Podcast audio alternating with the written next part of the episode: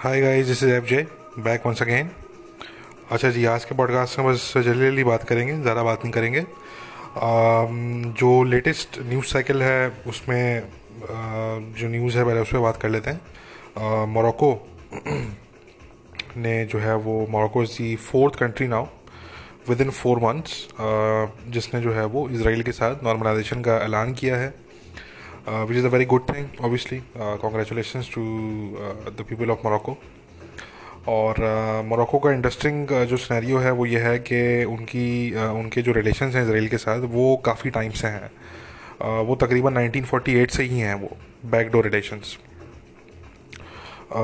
तो वो uh, और रिसेंटली जो है वो बड़े अच्छे उनके हो गए थे बल्कि पिछले तकरीबन 20 साल में within the last 20 years उनके जो इसराइल के साथ रिलेशंस हैं वो और भी कहीं ज़्यादा अच्छे हो गए थे काफ़ी अच्छे हो गए थे उनकी काफ़ी कोऑपरेशन जो है वो उनकी रही है आपस में मुख्तलिफ़ मामला पे।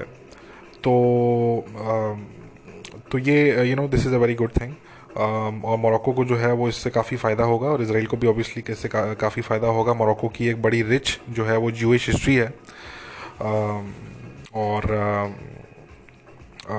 यू नो इसराइल में जो है, वो मोरक्कन जो मोरक्कन ज्यूज़ हैं वो बहुत बड़ी तादाद में आज इसराइल में आबाद हैं।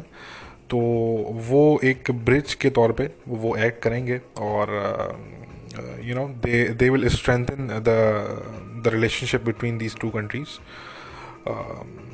तो ये एक बहुत अच्छी ज़रा दुनिया में ख़बर है। कुछ लोग इससे ज़रा जो है वो खफा होंगे और इस पर जो है वो गुस्सा करेंगे। जिसमें हमारे इस्लामिस्ट हैं दुनिया भर में। हमारे कुछ मुसलमान भाई भी हैं, जो थोड़े से जो है वो फैंटसीज में रहते हैं। और हमारे जो हैं वो कुछ कुछ लेफ्टिस्ट लिबरल कुछ और कुछ कम्युनिस्ट कुछ जो हैं वो दोस्त हैं वेस्ट में स्पेशली जो ज़ारे वो एक, क्योंकि एक तो वैसे ही इसराइल के जो है वो ख़िलाफ़ नफ़रत आपको तकरीबन हर पॉलिटिकल सेगमेंट में मिल जाएगी।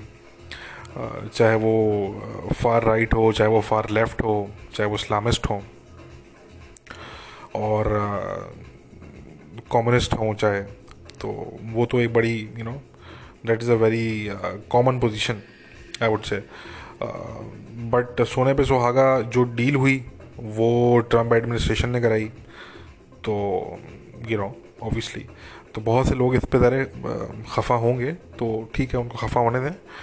बट क्योंकि हम ये जानते हैं कि ये लोग जो है वो खुशियाँ मना रहे होते हैं और ये बड़ा यू नो चेयर कर रहे होते अगर जो है वो ये किसी और मुल्क के साथ जो है वो पीस डील हुई होती और वो ट्रंप एडमिनिस्ट्रेशन की जगह किसी और एडमिनिस्ट्रेशन ने करवाई होती। लेट सपोज़ ओबामा एडमिनिस्ट्रेशन ने करवाई होती। तो तो कुछ और इन लोगों के दास्तरात कुछ और होते हैं। तो वो तो खैर वो ठीक है but overall it's a very good thing Morocco को एक इससे ख़ास फ़ायदा ये हुआ है कि जो वेस्टर्न सहारा का जो कॉन्फ्लिक्ट है uh, वो उस पर अमेरिका ने जो है वो अपनी पोजीशन मोरक्को के फेवर में ऑफिशियली uh, उसका ऐलान कर दिया है। Which is a good thing क्योंकि जो मोरक्को की जो मोरक्को की अथॉरिटी है उस रीजन पे, उसको तकरीबन तमाम मुस्लिम वर्ल्ड भी रिकगनाइज़ करती है Arab world Muslim world recognise करती है। और ये है तो उसमें जो है वो जो मेजॉरिटी बल्कि दुनिया के मुल्क हैं, मुस्लिम दुनिया में भी और वेस्ट के अंदर भी, वो they are more sympathetic towards Morocco तो और जो मिस्टर ट्रंप ने किया है, वो ज़्यादा कोई उसमें फ़र्क नहीं है एज अपोज टू जो प्रीवियस एडमिनिस्ट्रेशन रही हैं अमेरिका में और जो मोस्ट कांग्रेस है most of the people in Congress उनकी भी लगभग इसी इसी तरह की पोजीशन है। तो that's in favour of Morocco basically और उसमें, उसकी वजह यह है कि जो मोरक्को वो जो वेस्टर्न सहारा का जो रीजन है, वहाँ पे जो मेजॉरिटी लोगों की है, वो मोरक्को के साथ ही रहना चाहते हैं। क्योंकि वो जानते हैं कि उनका सर्वाइवल उसके बगैर नहीं होगा। और तो ये जो है, बस वहाँ की जो पपेट गवर्नमेंट है, एक वो ज़रा वो वो उसके ख़िलाफ़ है। और मज़े की बात यह है कि जो आज वेस्टर्न सहारा पे जो लोग बड़ी बात कर रहे हैं स्पेशली लेफ्टिस्ट कुछ वेस्ट में है काफ़ी, जो बात कर रहे हैं इस पर तो ये लोग जो है, वो पिछले तीन हफ़्ते से खामोश थे। और इनको जो है, वो बिल्कुल कोई इनकी तरफ़ से कोई, इनको पता भी नहीं था कि वेस्टर्न सहारा में कोई कॉन्फ्लिक्ट चल रहा है। मज़े की बात यह है कि पिछले तीन हफ़्ते पहले, यानी कि थ्री वीक्स अगो जो वेस्टर्न सहारा की जो पपेट गवर्नमेंट है, उन्होंने जो है वो डिक्लेरेशन ऑफ़ वॉर कर दिया था मोरक्को पे which the western media barely reported ठीक है ना? और अब जो है वो रातों रात जो है ना वो वेस्ट के जो लिबरल्स हैं वो रातों रात जो है वो वेस्टर्न सहारा कॉन्फ्लिक्ट के एक्सपर्ट्स बन गए। Quite frankly it is a very irrelevant conflict और uh, मेरा खुद का कोई इसमें इतना इंटरेस्ट नहीं है। मैंने कुछ हद तक इसको स्टडी किया है बट मेरा you know it's a very irrelevant conflict खुद अफ्रीकन नेशंस का उसमें इंटरेस्ट नहीं है। ठीक है ना? तो वो एक अच्छी बात है कि अमेरिका ने पोजीशन ले ली तो उसमें अब यह है कि आने वाले वक्तों में यूएन भी जो है वो अमेरिकन पोजीशन अडॉप्ट कर लेगा most of the UN at least तो it's a good thing and once again congratulation to the people of Morocco and specially to the Trump administration क्योंकि जितनी पीस डील से मिस्टर ट्रंप ने कर, जो है वो अपने टाइम में करवाई I think it's it is some kind of record you know कि जितनी इन्होंने जो जितनी डील्स करवा दी हैं मिस्टर ट्रंप साहब ने चाहे उनके बारे में आप कोई भी ओपिनियन रखें मगर ये बात माननी पड़ेगी कि he has been a very pro peace president that you know that's that's very true तो एनी anyway, अच्छा एक हमारे जो फॉलोअर हैं वो हमसे पूछ रहे थे कि जी अगर पाकिस्तान जो है वो अच्छा एक मिनट बल्कि उस सवाल पे जाने से पहले मैं ज़रा सा ये बता दूँ कि कुछ लोग हमें मैसेज कर रहे थे कि और हमसे पूछ रहे थे कि जी क्या पाकिस्तान जो है वो नेक्स्ट कंट्री है इसराइल को रिकगनाइज़ करने वाली। क्योंकि इसराइल के मीडिया जो कान न्यूज़ है इसराइल का उन्होंने ये रिपोर्ट किया है कि भाई इसराइली सोर्सेज जो हैं और obviously that means Israeli diplomatic और सिक्योरिटी सोर्सेज तो वो ये बता रही हैं कि भाई एक और मुल्क है जो कि आने वाले दिनों में ऐलान करने वाला है इसराइल के साथ नॉर्मलाइजेशन के, के हवाले से। तो कुछ पाकिस्तानी हमसे पूछ रहे थे मैसेज करके। इनफैक्ट कुछ इंडियन भी पूछ रहे थे। इंडियंस भी बड़े इंटरेस्टेड हैं इस टॉपिक में हैं which is a good thing you should take interest in international relation you know I encourage that personally encourage that तो um, तो बताने का मकसद आप लोगों को कि इस सवाल का जवाब ये है कि नहीं पाकिस्तान अभी नहीं करने जा रहा और पाकिस्तान को देखें पाकिस्तान के केस में आपको समझना पड़ेगा कि Pakistan when it comes to Pakistan it is not about के क्या पाकिस्तान के इंटरेस्ट में है या नहीं है? सब जो भी रेलेवेंट पर्सनैलिटी है पाकिस्तान में, वो जानती हैं कि इंटरेस्ट में है, ठीक है? And it is also not about के क्या पाकिस्तान को करना चाहिए या नहीं करना चाहिए। ये भी जो रेलिवेंट पर्सनैलिटीज़ हैं, वो जानती हैं कि करना चाहिए या नहीं करना चाहिए। दे नो के करना चाहिए है, ठीक है? The problem is the radical public हमेशा मैं ये बात करता हूँ कि पाकिस्तान में असल जो प्रॉब्लम है, वो रेडिकल पब्लिक है पाकिस्तान की। और उनका भी ज़रा कसूर एक तरीके से नहीं है क्योंकि उनको जो है वो रेडिकलिज्म की तरफ़ जो है वो पाकिस्तानी स्टेट ने पिछले चालीस साल में धकेला है one say Pakistani state, I mean the Pakistani establishment as well as Pakistani politicians, which includes Islamist parties as well. ठीक है इनके इन इन इनका इन इनका प्रोपागेंडा इनके डिसीजंस इनके इनके जो करतूत रहे पास्ट में पिछले चालीस साल में तो इन्होंने जो है वो आवाम को अब इतना रेडिकल बना दिया है कि अभी अगर चाहें भी तो ये नहीं कर सकते मतलब चलें कर सकते भी हैं तो मतलब बहुत मुश्किल है मतलब इनको इतनी एफर्ट करनी पड़ेगी कि उस एफर्ट के लिए कोई तैयार नहीं होगा। प्रॉब्लम ये है। You know it all comes down to ownership कि कोई ऐसी पर्सनैलिटी नहीं है कि कोई ओनरशिप ले। प्राइम मिनिस्टर आता है तो वो सोचता है कि जी मैं अगले चार साल तक के लिए हूँ, जितना मैं कर सकता हूँ, मैं कर लूँ। और मैंने ऐसे मैं कर सकता हूँ कर लूँ। उसका मतलब ये कि मैं जितना कमा सकता हूँ जितना मैं यू you नो know, जितना मैं अपने दोस्तों को अपनी फैमिली को फ़ायदा पहुँचा सकता हूँ मैं पहुँचा दूँ। क्योंकि चार साल में या तो मुझे कोई निकाल देगा या मैंने वैसे ही चले जाना है। ठीक है ना? फिर कोई आता है नहीं आता मैं आता हूँ नहीं आता भूनोस और जो जनरल साहब आते हैं वो कहते हैं कि जी मैंने जी इतने इतने अरसे में जी मैंने रिटायर होना है। तो वो वो उतना ही का सोच रहे हैं? जबकि अमेरिका सोच रहा है आने वाले पचास साल का, चाइना सोच रहा है आने वाले पचास साल का। आपके जो लीडर्स हैं वो सोच रहे हैं आने वाले पाँच सालों का, दस सालों का बहुत से बहुत बहुत हो गया तो। ठीक है ना? और उसमें भी वो मूल का कम सोच रहे हैं, अपने बारे में ज़्यादा सोच रहे हैं। मेन मेन तो मसला ये है। यानी कि अब जो पॉलिटिकल जो लीडर है, वो अपने बारे में ज़्यादा इसके सोचेगा कि भाई उसको ये डर होगा कि जी मेरा वोट बैंक जो है वो हिट होगा इससे। मेरे वोट बैंक पे जो है वो डेंट पड़ जाएगा। मैं कोई भी ऐसा काम करता हूँ जिसमें आवाम एग्री नहीं करती इस पर तो हम ये भी नहीं कह रहे कि आप कोई ऐसा काम करें जिस पर आवाम एग्री ना करें। हम ये कह रहे हैं कि आप लोगों की मेंटल डेवलपमेंट तो करना स्टार्ट करें। आप लोगों को de you know deradicalise तो करना स्टार्ट करें एक नेशनल स्केल पे। एक नेशनल स्केल पे आपको करने की ज़रूरत है। तो वो तो आप कर नहीं रहे। उल्टा आपने पिछले कुछ सालों में ये किया कि आपने बगैर एज पॉलिसी आपने जो एक्सट्रीमिस्ट थे जो फ्रिंजेस पे थे यू you नो know, कुछ ग्रुप्स तो टेररिज्म में भी इन्वॉल्व रहे हैं बगैर तौर पे। आपने कहा कि जी ये क्योंकि फ्रिंजेस पे थे एक्सट्रीमिस्ट थे तो इनको हम नेशनल फोल्ड के अंदर लेकर आते हैं ठीक है? तो उससे हुआ ये कि उनका एक्सट्रीमिज्म तो कम नहीं हुआ उन्होंने बाकी सबको भी एक्सट्रीमिस्ट जो है वो बना दिया अब ठीक है ना? यानी कि हुआ ये कि एक्सट्रीमिज्म को आपने मेन स्ट्रीम कर दिया बेसिकली ना कि ये होता कि उन लोगों को नेशनल फोल्ड का हिस्सा बनाया जाता मेन स्ट्रीम में लेकर आया जाता तो उनका एक्सट्रीमिज्म कम होता। तो उनका एक्सट्रीमिज्म तो अपनी जगह पे है। ठीक है ना? वो जो दूसरे थे जो एक्सट्रीमिस्ट नहीं थे इतने वो भी उनको देख के आप एक्सट्रीमिस्ट होते जा रहे हैं। तो मेन स्ट्रीम हो रहा है आपकी सोसाइटी में एक्सट्रीमिज्म और ये पॉलिसी जो है वो बड़ी डेंजरस है पाकिस्तान के लिए बाय द वे तो ये अलमिया है पाकिस्तान का ओबियसली इसमें जो है वो आ, हम ज़्यादा क्या कह सकते हैं? तो बताने का मकसद ये है कि अगर अब पाकिस्तान की गवर्नमेंट पाकिस्तान की इस्टेब्लिशमेंट चाहे भी तो उनको काफ़ी एफर्ट लगानी पड़ेगी और फिर ओनरशिप की बात आ जाती है कि ओनरशिप कौन लेगा। वो, मैंने कहा था ना कि एक पॉडकास्ट में मैंने कहा था कि शहादत कौन कबूल करेगा? शहादत के मंडक पे, शहादत के तख्त पे, शहादत के स्टेज पे कौन जाके खड़ा होगा?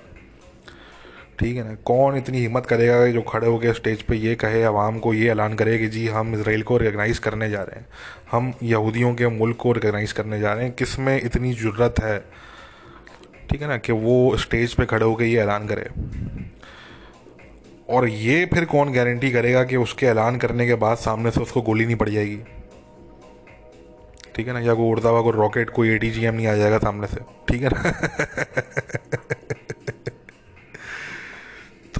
क्योंकि आपने मेन स्ट्रीम कर दिया एक्सट्रीमिज़म को तो वो कहानी तो ख़त्म हो गई कि जी वजीरस्तान में जो है वो दहशत गर्द बैठे हुए हैं, सवात मतलब तालिबान वाले बैठे हुए हैं, वो कहानी तो ख़त्म हो गई। मगर हुआ ये कि अब आपका बॉडीगार्ड भी एक्सट्रीमिस्ट हो सकता है, आपका जो सर्वेंट है वो भी एक्सट्रीमिस्ट हो सकता है, आपका जो कुक है वो भी एक्सट्रीमिस्ट हो सकता है। Now anyone can be an extremist you don't know ठीक है ना? आपने देख लिया सलमान तहसील साहब के साथ क्या हुआ। ठीक है जी? तो आपका अपना ही कोई जो है वो आपको उठ के गोली मार दे।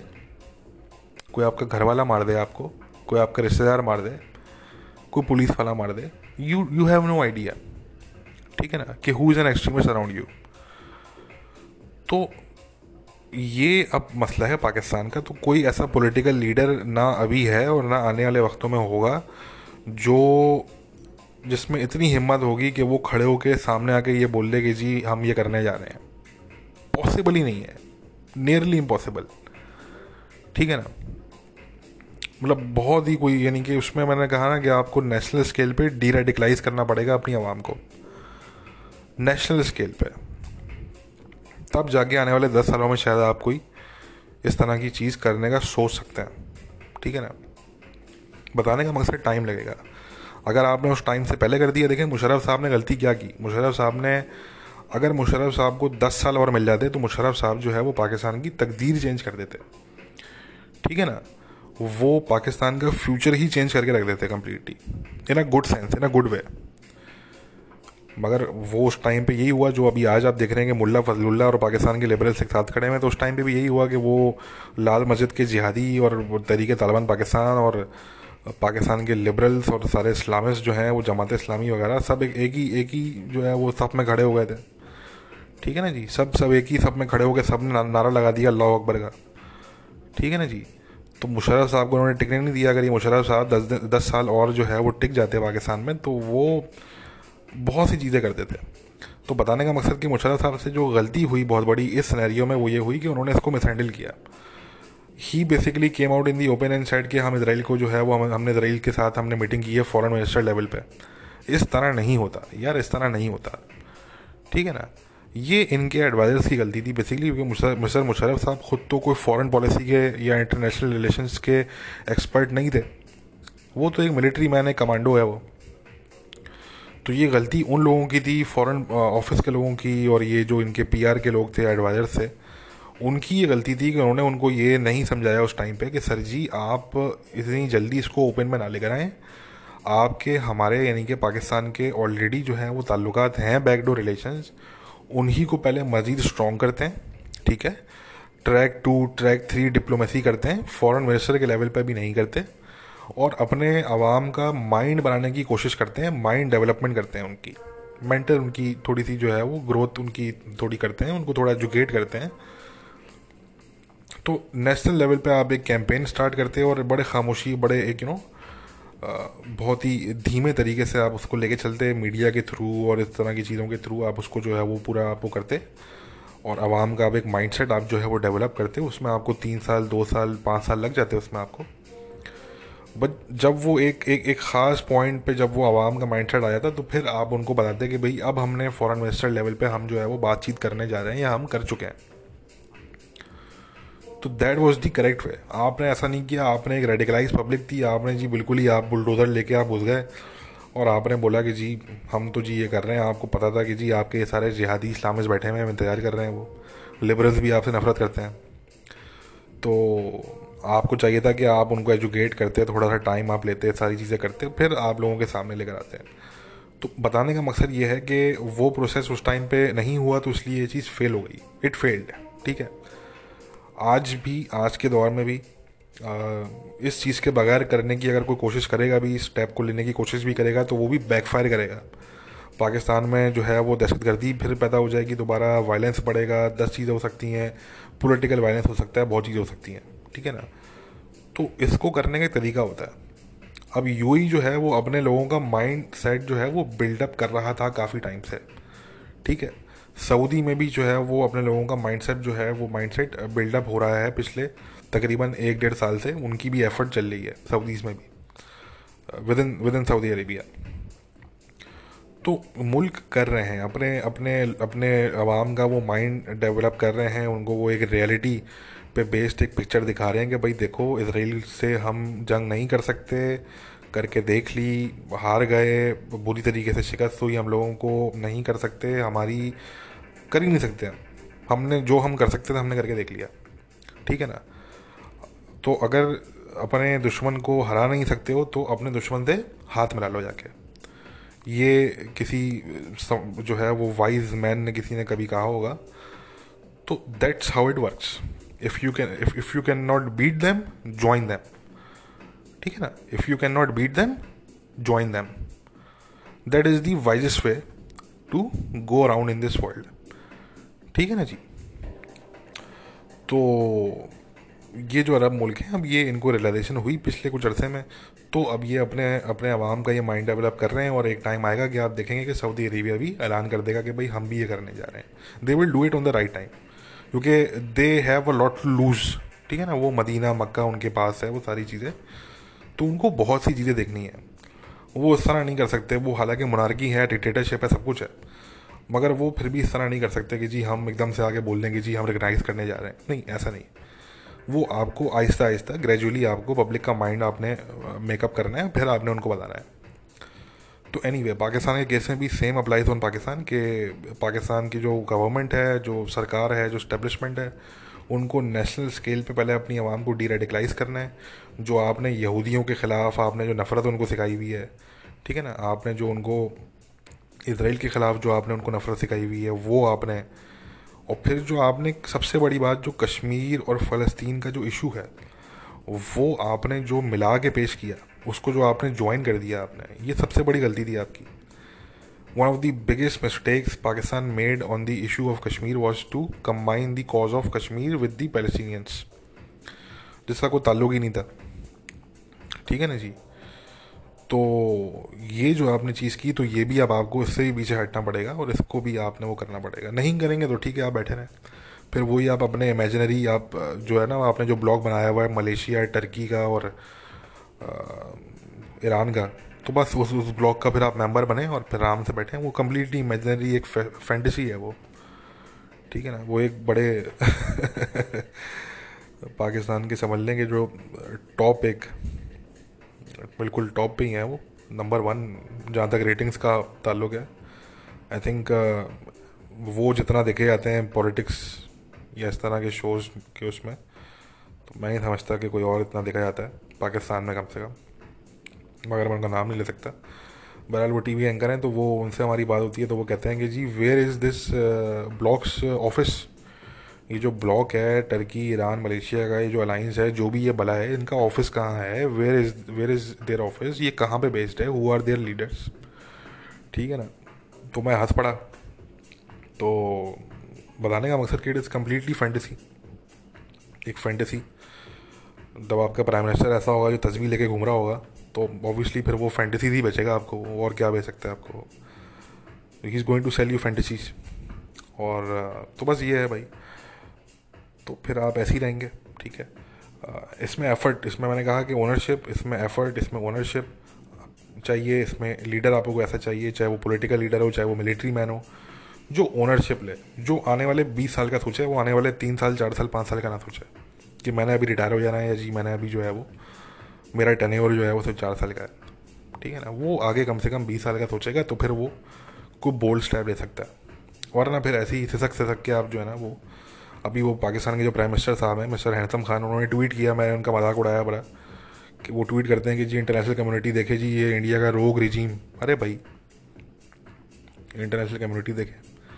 कभी आप इंटरनेशनल कम्युनिटी को गालियाँ दे रहे होते हैं फ्रांस को आप गालियाँ दे रहे हैं वेस्ट को आप लेक्चर दे रहे हैं फ्रीडम ऑफ़ स्पीच पे, ठीक है कभी आप जो है वो इंटरनेशनल कम्युनिटी को आप गालियाँ दे रहे होते हैं, कभी आप उनकी मदद मांग रहे होते हैं, भाई वही चीज़ डिसाइड कर लो।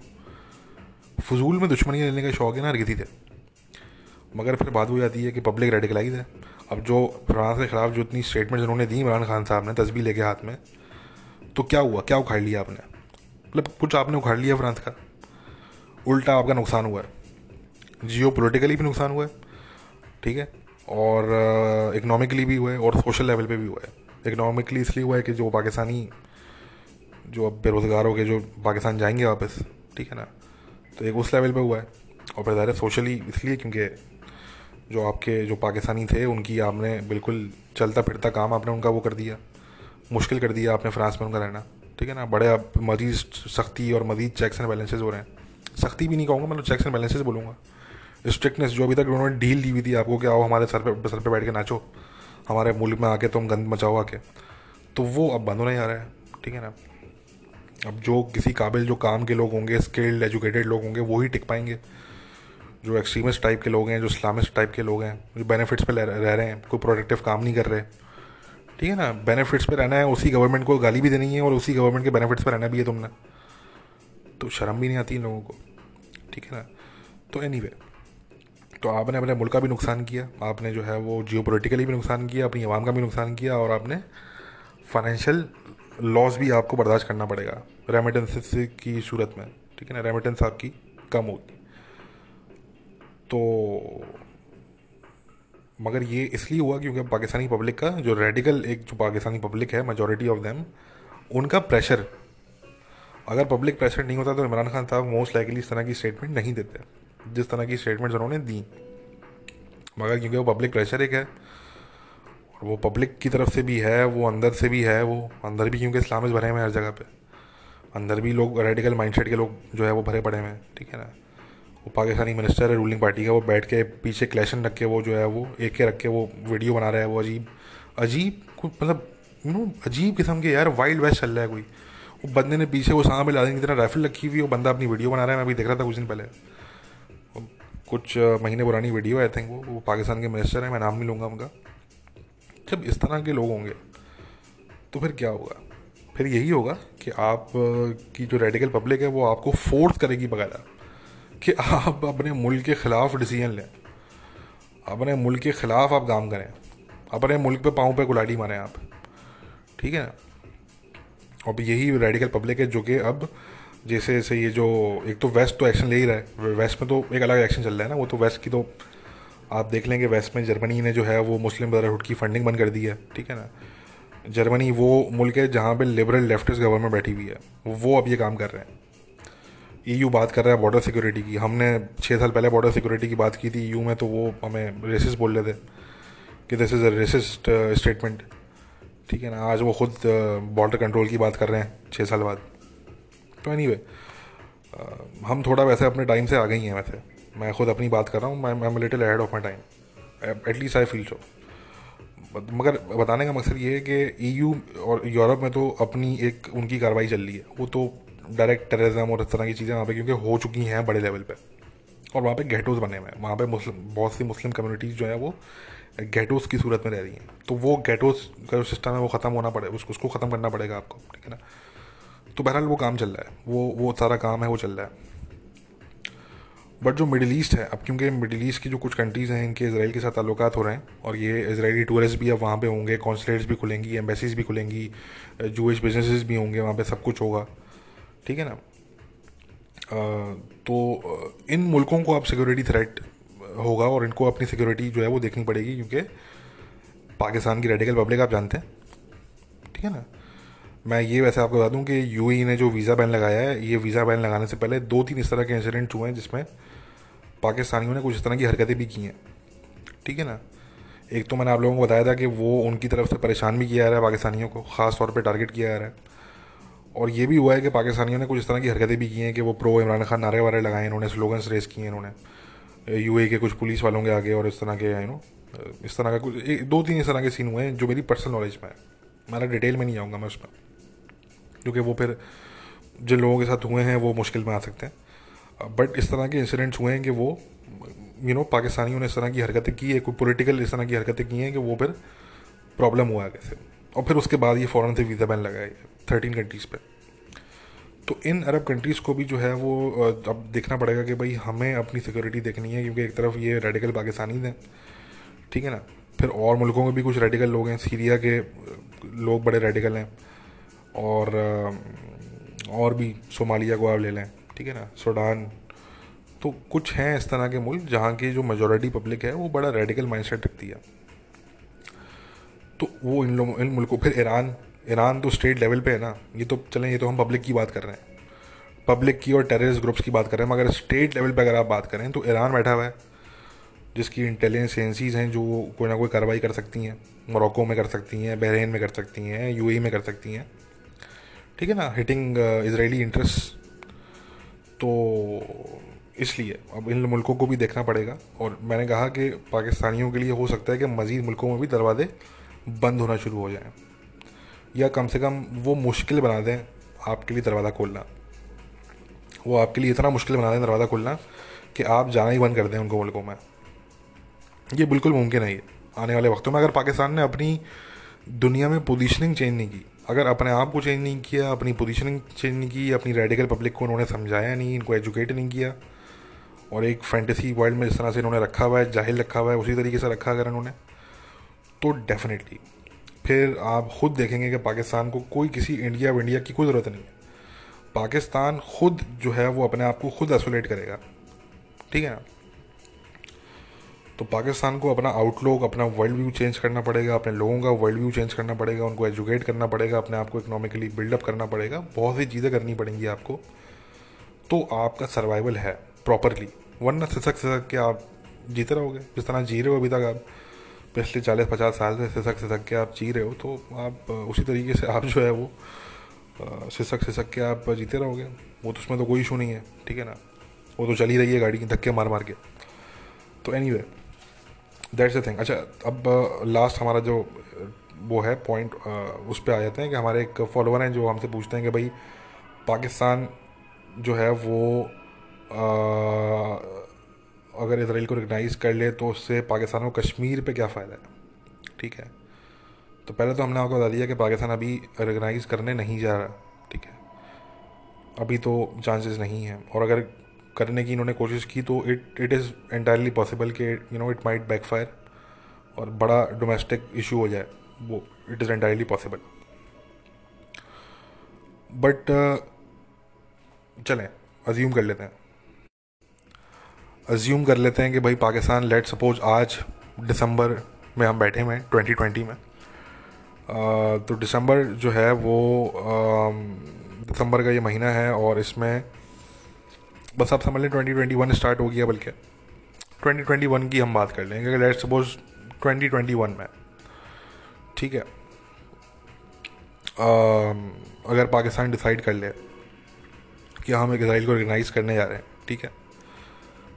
तो पाकिस्तान को कश्मीर पर क्या फ़ायदा हो सकता है? क्योंकि ये इसलिए मैं इसको एम्फिसाइज करके कह रहा हूँ कि मुशरफ साहब के टाइम पे गोल्डन अपॉर्चुनिटी थी। अगर उस टाइम पे कर लेते तो रियलिटी कुछ डिफरेंट होती ऑन द ग्राउंड अब डिफरेंट होगी। तो इसलिए अब की बात कर लेते हैं। पुरानी बात करने का फ़ायदा नहीं है। 2021 की बात कर लेते हैं। अगर 2021 में पाकिस्तान कहता है कि जी हम रिकगनाइज करने जा रहे हैं, ठीक है? तो कश्मीर पे क्या मिलेगा? तो पहले तो देखें, ये जहन में रखें, कश्मीर इंडिपेंडेंट नहीं होने जा रहा। ना अगले साल, ना अगले पचास साल में, ना अगले सौ साल में। ठीक है? इसको माइंड में बिठा लें। इंडिपेंडेंस तो आउट ऑफ़ द क्वेश्चन जैसे कहते हैं ना आउट ऑफ़ द क्वेश्चन तो वो आउट ऑफ़ द क्वेश्चन है वो तो। ठीक है? क्योंकि वो ना पाकिस्तान चाहता है, ना इंडिया चाहता है, और ना ही इंटरनेशनल कम्युनिटी चाहती है। तो इंडिपेंडेंस तो नहीं होने। वो तो वो तो उसको तो हटा दें वो तो ऑप्शन में ही नहीं है, ठीक है? रह गई बात ये कि भाई कश्मीर जो इंडिया का जो कंट्रोल कश्मीर है, वो पाकिस्तान को मिलेगा या वो इंडिया को इंडिया के पास रहेगा, ठीक है? तो पाकिस्तान को भी नहीं मिल सकता, ठीक है? उसके भी जो चांसेस हैं वो बहुत ही बहुत ही लीस्ट यानी कि बड़े लीस्ट लाइकली आप कह लें मिनिमम टू मिनिमम मतलब चांसेस आप कह लें उसके। ठीक है ना? आ, तो ऐसा भी नहीं हो सकता। ठीक है? तो इसका जो रियलिस्टिक जो मोस्ट रियलिस्टिक जो सोल्यूशन है उस सॉल्यूशन को अचीव करवाने में अमेरिकन और इसराइलीज आपकी हेल्प कर सकते हैं। अगर आप उस पर एग्री करें क्योंकि आप उस पर एग्री करेंगे तभी जो है वो आगे कुछ हो सकता है। ठीक है? इंडिया का उस पर एग्री करना थोड़ा मुश्किल होगा बट इंडिया पे अगर अमेरिकन और इसराइलीज प्रेशर डालेंगे तो इंडियंस मोस्ट लाइकली उसको उस पर एग्री कर लेंगे, ठीक है? और वो सलूशन ये है कि जो इंडिया के कंट्रोल में कश्मीर है, पाकिस्तान उसको एक्सेप्ट कर ले कि भाई ये इंडिया का ही हिस्सा है, ठीक है? और जो पाकिस्तान है कंट्रोल में जो आज़ाद कश्मीर है और जो गिलगिट बल्तिस्तान का जो एरिया है इंडिया उसको रिकगनाइज़ कर ले कि ये पाकिस्तान का हिस्सा है। और इन दोनों की पोजीशंस को America as it is recognize कर ले। ठीक है?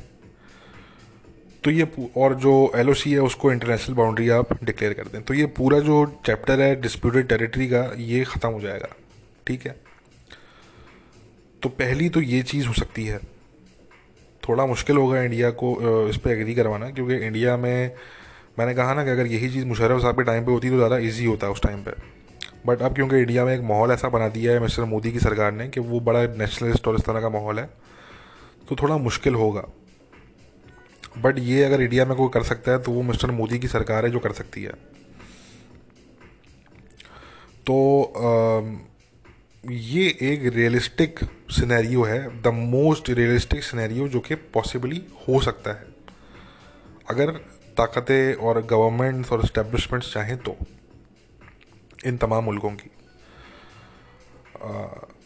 इससे बेटर रियलिस्टिक सोल्यूशन मौजूद नहीं है, ठीक है? तो बस सवाल ये रहा था आखिर में कि भाई क्या पाकिस्तान इस पर एग्री करेगा? तो मुझे पर्सनली नहीं लगता कि पाकिस्तान के लोग इस पर एग्री करेंगे। वो तो खैर नहीं करेंगे वो तो ऑब्वियसली नहीं करेंगे। मगर मुझे पर्सनली ये नहीं लगता कि पाकिस्तान की स्टैब्लिशमेंट इस पर एग्री करेगी। आई डोंट थिंक सो क्योंकि देखें दोनों पाकिस्तान इंडिया दोनों जगह पे ऐसे बड़े बड़े ग्रुप्स हैं जिनके जिनकी दुकानें चल रही हैं इस इस मसले पे इस कॉन्फ्लिक्ट पे उनकी दुकानें चल रही हैं ठीक है? They are making a lot of money out of it तो आ, वो यू you नो know, तो इसलिए तो बेसिकली ये ये सारा मसला है। आ, तो I don't even think realistically speaking कि पाकिस्तान या इंडिया चाहते हैं कि ये मसला रिजॉल्व हो। आई डोंट थिंक सो ठीक है? बट अगर पाकिस्तान चाहेगा तो इंडिया को कन्विंस किया जा सकता है कुछ प्रेशर कुछ चीज़ें करने के बाद कुछ उनको कुछ यू नो कुछ कुछ उनके साथ भी उनको भी कुछ देना पड़ेगा इंडिया को भी कुछ ऊपर से देना पड़ेगा। अमेरिका को यानी कि American and the Israelis will need to you know have some kind of deal with India over this उसमें शायद उनको वो वो इंडिया को शायद कुछ और भी जो है वो वो कुछ अवार्ड uh, कुछ रिवॉर्ड दें ये कह लें आप। जिस तरह मोरक्को को ड्रोन्स मिलने आ रहे हैं अमेरिकन ड्रोन्स तो ऐसा हो सकता है but you know after some time it will take some some convincing but after some time I think India agree कर लेगा। जो ज़्यादा जो इशू है वो पाकिस्तान का इशू है। आई डोंट थिंक कि पाकिस्तान की आवाम या स्टेब्लिशमेंट इस पर एग्री करेगी। आई डोंट थिंक सो तो एनी anyway, एक ये चीज़ है जो कि अमेरिकन और इसराइलीज़ मोस्ट लाइकली कर सकते हैं पाकिस्तान के लिए कि वो आपका जो डिस्प्यूट है लैंड पे टेरिटरी पे वो जो टेरिटोरियल डिस्प्यूट है आपका, वो वो रिजॉल्व करवा देंगे, ठीक है?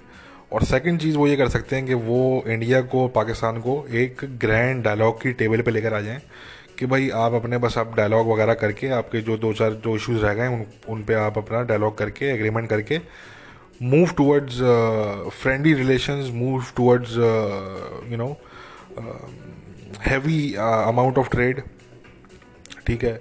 एंड um, मतलब पीस की तरफ़ आप बढ़ें सिंपल मगर मैंने कहा कि ये मतलब basically this is very far fetched ठीक है ये मैं बहुत बहुत आगे की मैं जो है वो कहानी बता रहा हूँ आपको. Uh, मैंने जैसे कि कहा कि ये मुझे लगता ही नहीं है कि पाकिस्तान या इंडिया की सरकारें चाहती हैं कि कश्मीर का मसला रिजॉल्व हो. क्योंकि बहुत से लोगों की इस पर दुकानें चल रही हैं.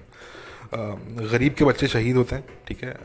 इलीट कभी भी अपने बच्चों को शहीद होने के लिए नहीं भेजती.